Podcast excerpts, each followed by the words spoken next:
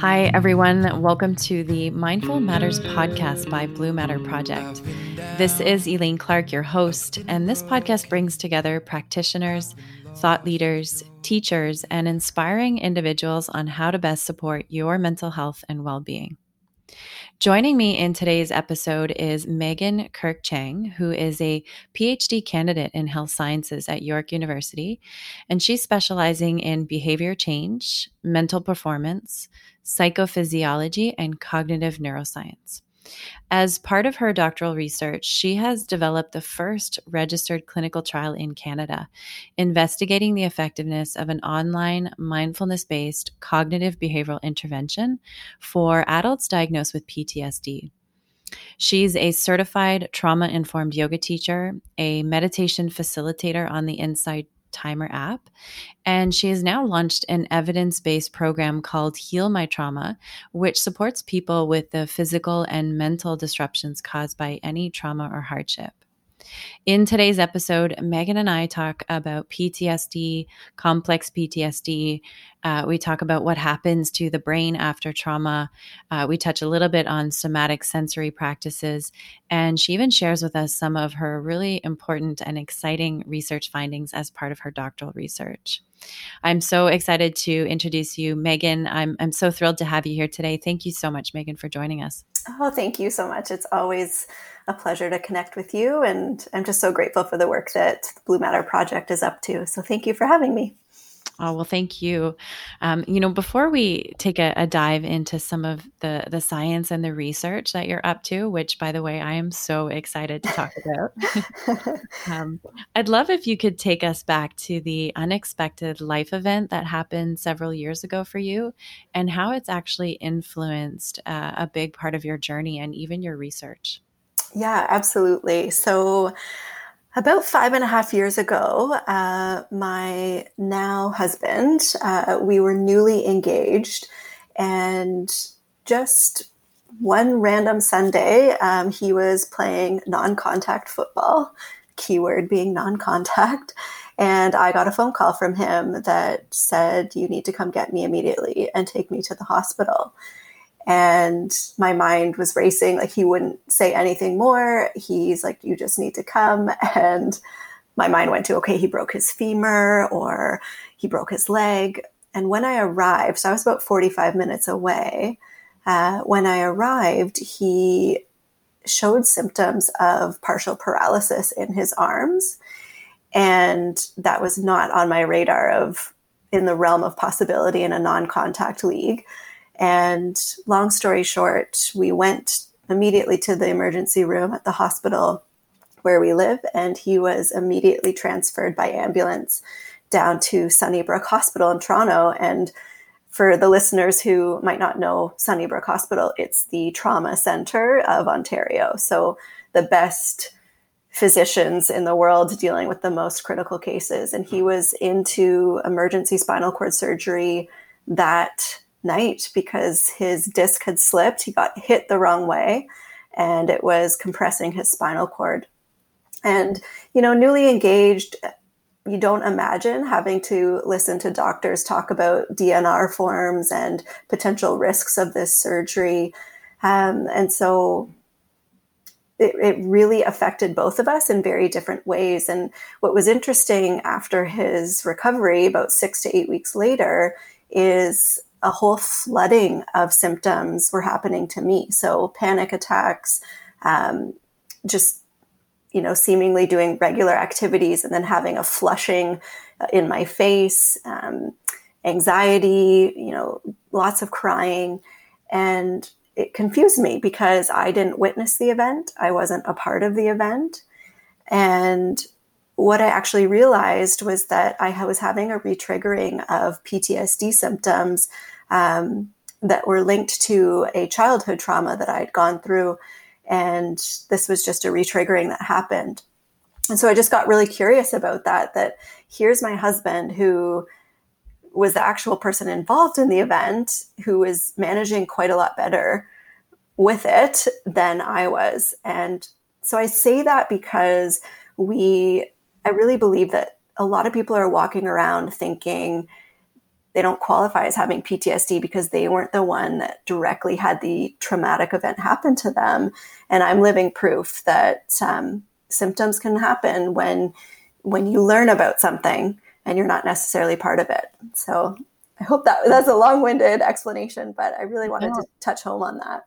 Yeah, no, honestly, that's such a great reminder that trauma is not just about what happened, but more about what happens inside of us as a result of an external stimulation.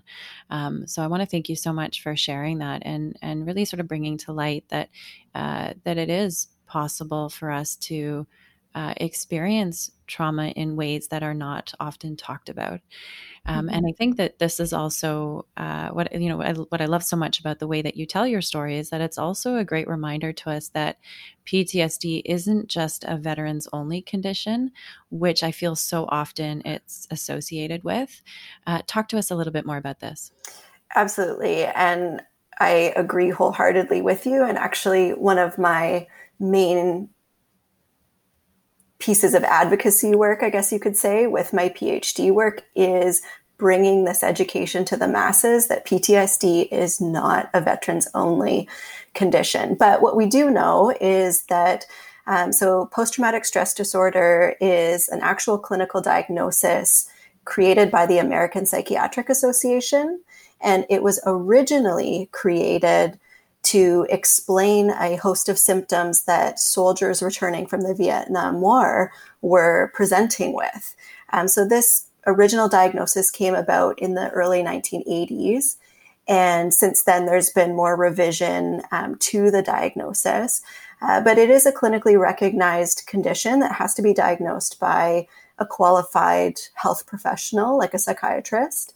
And the common symptoms of PTSD range from intrusion symptoms, so memory intrusion like flashbacks, uh, negative cognition and mood symptoms, um, avoidance of the reminders, either avoidance of thoughts or avoidance of the external reminders, and um, hypervigilance, so reactivity, easily to startle, lots of physiological symptoms there. So there's a set criteria uh, for PTSD that exist. Mm-hmm. Yeah. Well, you know, I'd actually love it if you could talk to us about the difference between PTSD and complex PTSD for anybody who isn't familiar. For sure. And I think this is also another really important thing to deconstruct. Um, so, PTSD typically is diagnosed based on a single index event. So, a single traumatic event, um, which, let's be honest, how many people really have only ever had one thing in their life happen to them. So, complex PTSD, which I just want to add is not yet recognized by the American Psychiatric Association, which I do have concerns about. But complex PTSD describes severe, prolonged, or repeated trauma, particularly related to, um, you can think about childhood abuse, uh, domestic violence, repeated emotional psychological abuse. Uh, complex PTSD has such a substantial impact on one's personality, their identity, memories, and emotional regulation to, I would dare say, a much greater capacity than a single traumatic event. So it's complex, right? There's, you can't differentiate if the car accident that you were just in is causing your symptoms or the 10 year history of childhood abuse that you went through, for example. So, PTSD is its own clinical diagnosis. Complex PTSD um, is not yet recognized as a clinical diagnosis, but I do believe that it is important because it does describe a more severe long term uh, presentation of, of symptoms. Mm-hmm. And I also think that it, it uh, it's also a more sort of integrated and whole diagnostic criteria so i'm so glad that you you know you brought that up and you're you distinguished the the two for us and uh, you know I, I do think that the trauma also has the ability to deeply imprint and encode our mind and our body. Um, it's almost like it, eh, trauma happens in the body first before we become aware of it in our mind. And I feel like the best way that I I, I feel that I know how to describe it is that it's like a haunting whisper that sort of lingers and keeps our nervous system on alert, um, where our nervous system is constantly evaluating for safety, danger, threat, or risk. Um, I'd love if you could talk to us about what happens to the brain after trauma and how that shows up in our physiology, like our nervous system response. For sure. And I, before I do that, I just want to touch on something really important that you said about the integrated experience of trauma like now more than ever you know with the global pandemic happening and the rise of the anti-racist movement we're starting to recognize other forms of trauma such as historical intergenerational trauma racialized trauma. And i think you know we really do need to expand our view of what could somebody be carrying with them that is traumatic for them. It's a very subjective experience that you know we rigidly are trying to define but i don't think you can. So i just wanted to touch yeah. on that because um, we are at very interesting times right now. Absolutely. Thank you so much for saying that. Yeah and in terms of you're absolutely right uh, about your your comment that trauma happens physically first. I wholeheartedly believe that. And when we look at how we evolved as a species, you know, we have our primitive brain, which basically is our threat and danger detection center. And so that is the the first um, part of us that evolved to get ourselves out of danger. Now, as a species, the dangers I'm talking about long ago were, you know, not being attacked by a tiger or a bear nowadays we've evolved so much where those dangers aren't present but we still can experience that same level of fear but it could be more of a of a psychological trauma. So think of increased stress for example. Yeah so um, to dive in and and i mean i could talk about this for hours upon hours. Um, some of the main regions of the brain that we know get affected by trauma. So, one of the most widely known ones is our amygdala. So, our amygdala is like our, our fear detector. It gets activated and overactivated when a traumatic event happens. And this um, this area of the brain is responsible for processing our physiological response, our musculoskeletal response, our autonomic responses to get us out of danger. So it detects threat and fear and sends the signal to the body that, okay, danger is present. So the interesting thing with trauma, though, is long after the event occurs, the amygdala is overactivated. So it's starting to actually constantly uh, feel like you're in danger, even when no danger is present. So, with an overactive amygdala, we're just constantly viewing the world as dangerous after the result of trauma. So, that's the main one that um, you know many people probably have heard of. Um, there's also the prefrontal cortex. So, this part of the brain, more at the front center part of the brain, is responsible for emotional responses that are triggered by the amygdala. So, this helps us manage our emotions, control our impulses, helps us make conscious decisions to respond versus react. When a trauma happens, this part of the brain actually deactivates. So if we have an overactive amygdala and an underactive prefrontal cortex, we are not regulating. And so a deactivated prefrontal cortex means that we might make um, impulsive decisions. We might act out of fear or rage as opposed to ground ourselves, um, etc. So this may lead to more aggressive outbursts or withdrawal symptoms. Now, one of the areas of the brain that I'm fascinated by, we don't know as much about, but I do want to mention it, is the Broca's area. Very tiny, tiny, tiny area in the brain, maybe about an inch diameter. And um, this area of the brain is responsible for our language production. So, our ability to verbally express or verbally communicate to someone an experience that we've had. When we've been through trauma, the Broca's area gets deactivated. A decrease in blood flow goes to this area of the brain, which impedes its function. So, this explains why some people might struggle with talk therapy, for example, because they are struggling to put words to their traumatic experience. So think about things like maybe a fragmented narrative of your traumatic memory, you can't quite piece together coherently what occurred. Um, this area of the brain is thought to be responsible for that. So I just wanted to mention that one as well because you know we hear so much that cognitive behavioral therapy, dialectical behavioral therapy are really effective for PTSD recovery, which they are. But it does explain why some people might struggle um, with this type of therapeutic approach. Uh, and it's not because there's something wrong with them. It's literally because their body needs to be regulated 1st mm-hmm. mm-hmm. Yeah, and this is so fascinating. And I feel like it ties really nicely into the topic of somatic sensory practices. Can you describe to our listeners today what that is and how someone can integrate these with talk therapy to heal uh, PTSD or, or even complex PTSD? Yeah, absolutely. So, somatic sensory basically refers to your ability to sense, feel, uh, think of the five senses if I can break it down a little bit more simply. Um, so, somatic sensory activities really look at um, helping us ground and re regulate our nervous system from a heightened state to a more calm and relaxed state. And, you know, if you think about the presentation of trauma, our body is operating in an overactive, hypervigilant state. So, chronic anxiety, um, fear, lots of emotion. And somatic sensory awareness really helps a person put themselves in touch with sensing how they're navigating the world physically. Uh, we spend a lot of our time up in our minds, ruminating, thinking about thoughts, worrying about the past or the future.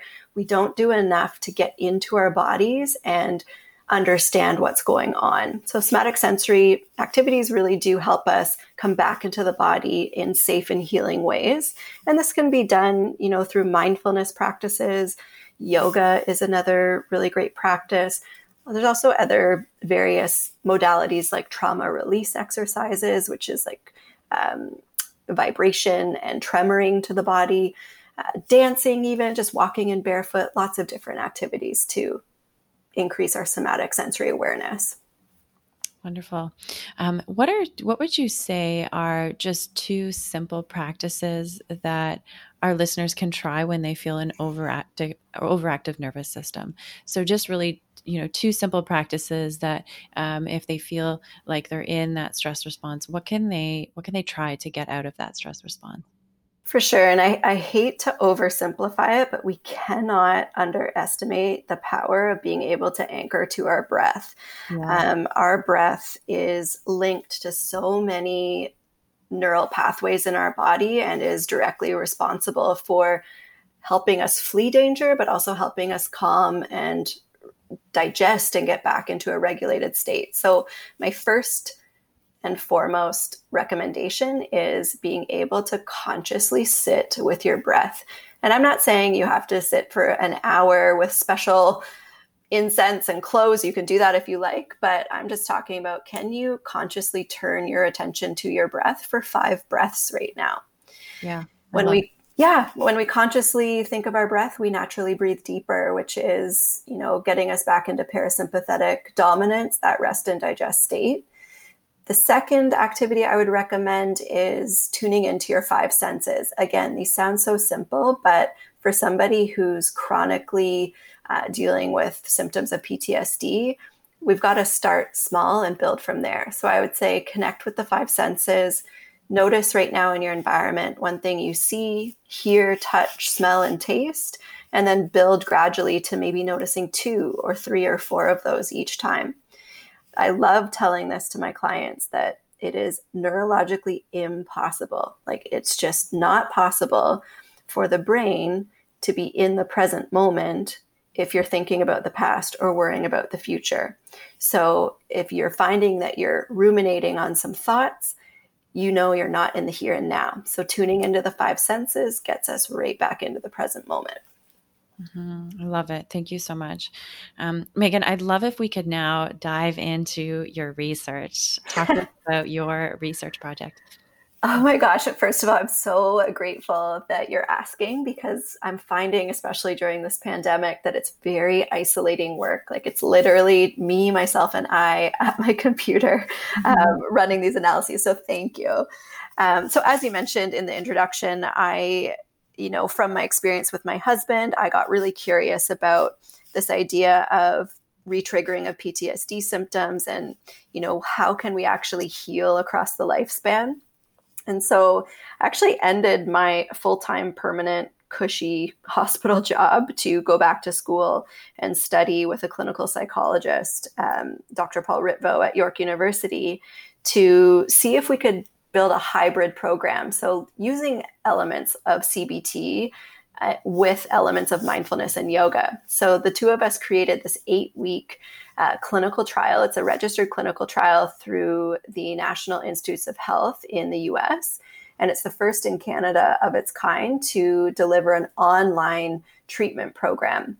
And the reason, you know, some people might say, oh, why online? But the reason for that is in Ontario, and I'm sure across the nation, we're seeing a six to eight month wait list for people who require psychiatric services at CAMH, the Center for Addiction and Mental Health. And so we wanted to create an adjunct treatment for people who are struggling to access services. And so an online delivery format eliminates geographic barriers, it's more cost effective. Um, it's also accessible 24 7. And what we know with trauma and PTSD is that, you know, your symptoms don't happen between nine and five. You might wake up in the middle of the night after a nightmare, and our online program is right there. You can access it. So, so this eight week program that we developed um, has a weekly yoga session that is based on trauma informed principles. Uh, we have a daily guided meditation and then a weekly breath technique to practice every day. So this could range from deep belly breathing to alternate nostril breathing. Every week kind of progresses to a more difficult or more involved, I guess you could say, breath technique. And then every week, um, a, the client and I would have a touch point where we would talk about their progress. We'd discuss some of the challenges they were coming up against. And so this was my PhD project. So I launched this um, clinical program, I guess, two years ago this month, actually. And it was overwhelming, Elaine. Like, I couldn't, I thought recruitment would be challenging. We had to immediately drop the waitlist control arm because so many people were coming forward. And ethically, we were like, we don't want to tell you you have to wait for eight weeks. Um, so we dropped the control arm. But as a researcher, like you're always up against, you know, choosing the human over the scientific rigor. And I, I, definitely wanted to put the human first, obviously. So we dropped the control arm and just made it a straight treatment group. And now I'm at the phase of, of analyzing the results. So what's incredible in just eight weeks is that um, the participants reported a 56% reduction in PTSD symptom severity. And just to put that into context, we're looking for a 10 to 15% reduction as meaningful. So we saw, you know, four times that amount in just eight weeks. We also did some psychophysiology metrics. So we looked at heart rate variability and pupillometry. So, how do the eyes and the heart respond to an eight week meditation and yoga program? And those results are a little bit less clear, um, I'm finding. So, we did see that uh, pupillometry, so peak pupil dilation, saw a reduction at the end of the eight week program, which is expected. But what it really depended on was the comorbidity of somebody's depression level. So, PTSD can be further complicated by other conditions such as depression or anxiety. So we're just trying to explain why some people saw dramatic reductions and some people didn't. It's a little less clear than the self report measures, but it's fascinating nonetheless. oh, fascinating. Gosh, I love it so much. Um, Megan, how can our listeners connect with you at this time? There are a number of ways. So um, you can connect with me on social. I'm on Instagram at my trauma coach, as well as Twitter at Meg K K A Y C S E A. It's my personal one um, for my initials. You can also email me at info at healmytraumaimprint.com or visit the website at healmytraumaimprint.com. Thank you so much, Megan, for coming on the show and chatting with us. I, I, honestly loved talking about this with you. I feel it's such an important conversation that we need to be having. And I'm so excited about the, the, the research that you're doing, that you continue to do. Thank you so much for being here with us today. I really appreciate your time. Thank you for having me. The Mindful Matters podcast is written, hosted, and recorded by me, Elaine Clark. Edited by Karen Zorzi, art by Tani Stoiber, and music by Bellwoods. If you'd like to support the podcast, please leave us a five star review and share with your friends and family. Website and resources mentioned in the episode can be found in the episode notes. And don't forget to follow us on Instagram at Blue Matter Project.